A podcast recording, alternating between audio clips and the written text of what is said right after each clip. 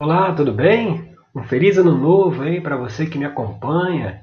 Que 2020 seja um ano de muitas realizações e de muita paz para todos nós. E nada melhor do que começar o ano agora em janeiro com as reflexões do tarô mitológico, né? Vamos ver o que, que o tarô trouxe aí como reflexão para as pessoas do signo de Gêmeos, agora para o mês de janeiro de 2020. No jogo que eu abri, primeira carta que saiu foi o Dois de Copas. O que, que essa carta mostra? Ela mostra o início de um novo relacionamento ou de uma reconciliação, né? É o que está se abrindo agora nesse mês de janeiro, ou um novo relacionamento ou uma reconciliação. E o que, que pode bloquear ou impedir isso? Trazido aqui pela carta número 2, que é a carta da morte, né? que é a carta de Hades, é justamente é, é, a falta de se mudar determinados padrões do passado. Né? É preciso para que esse novo relacionamento, essa reconciliação, para que funcione, para que tenha êxito, é preciso mudar. É preciso deixar velhos padrões do passado, velhos padrões de comportamento para trás. É preciso haver na pessoa uma transformação. Né? Tem certas coisas que vão precisar ser deixadas de lado. Né? E aí, quando a gente vai aqui para a carta número 3, né, que o que está pairando aí sobre a situação, a gente vê aqui o quatro de copas.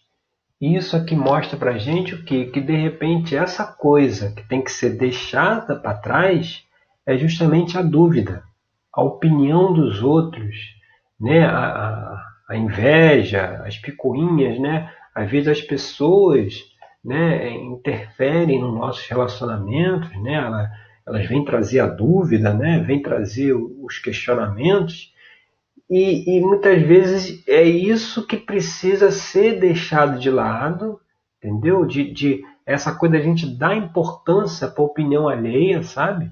É preciso a gente fazer as coisas baseadas na nossa própria vontade, nossa própria escolha, deixar de lado a opinião dos outros, né?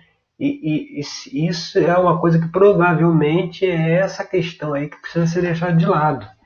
E quando a gente vem aqui para a carta número 4, né, que é a base da questão, você vê, saiu, saiu Ás de Copas, que mostra realmente que tem uma energia disponível para um novo relacionamento, para uma nova, no caso também, reconciliação.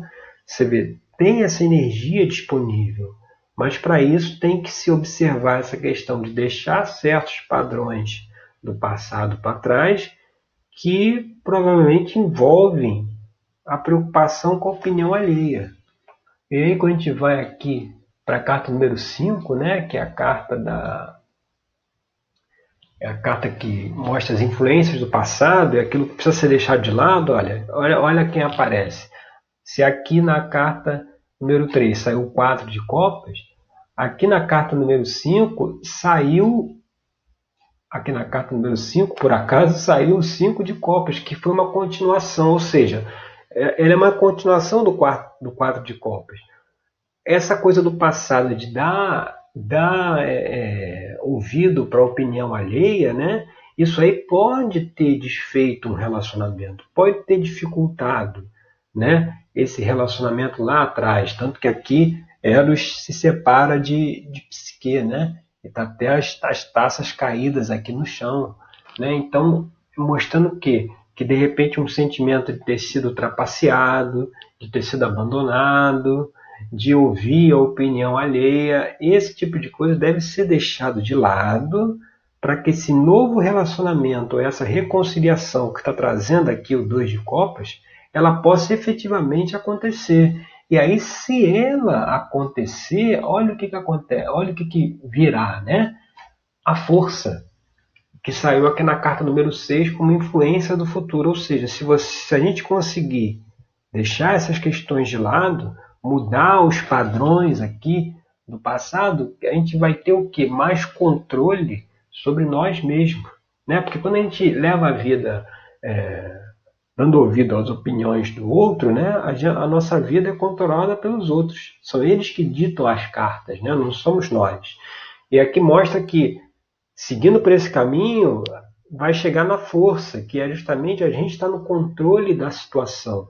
A gente está no controle desse ego aí, que ainda se preocupa, ainda dá valor à opinião alheia, né? A gente precisa é, é deixar isso de lado e, seguindo por esse caminho, a gente vai trazer, a gente vai resgatar e recuperar a nossa força pessoal, né?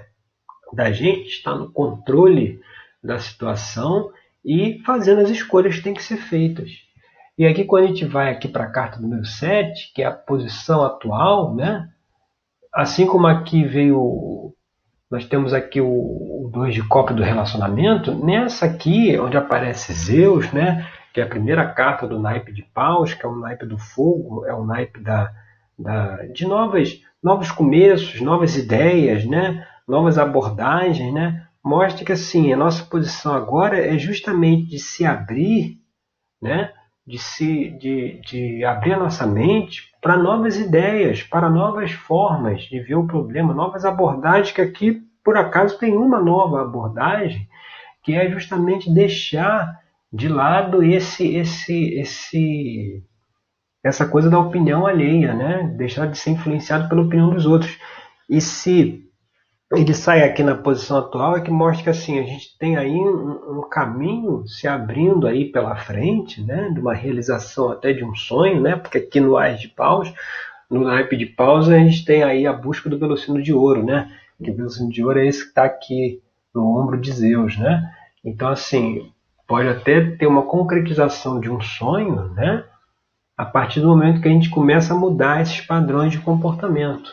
E aí, quando a gente vai aqui para a carta número 8, que é como as pessoas nos, nos enxergam, vem aqui o 5 de ouros. O que, que essa carta mostra? Ela, ela mostra a carta da perda.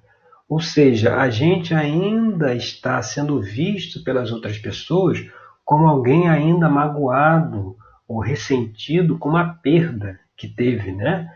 Mas é, é preciso deixar essa perda, o que passou, deixar isso no passado para que a gente possa, com novas ideias, com uma nova abordagem, iniciar aí um novo relacionamento ou uma, uma reconciliação. Né? E aí, quando a gente vai aqui para a carta número 9, que seriam as esperanças e temores, né?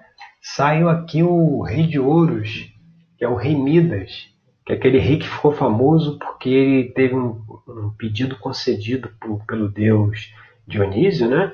Que tudo que ele tocasse virava ouro, né? E aí na história dele, inclusive a mulher dele virou ouro, que ele tocou e perdeu a mulher porque ela se transformou em ouro. Então aqui essa carta mostra que tem um temor ainda é, nessa nessa questão ainda da perda, né? De, de, de se de repente se a pessoa é, deixa de lado essa opinião alheia, né? Isso pode trazer para ela alguma perda, né? Quando na verdade não é assim. Se ela seguir o caminho dela pela cabeça dela, é aí que ela vai conseguir chegar onde ela quer chegar, né? Mas ainda tem um, um, um certo temor de um receio, mas tem uma esperança. Essa carta aqui do Rei de Ouros, ela, ela, ela traz os prazeres materiais, né?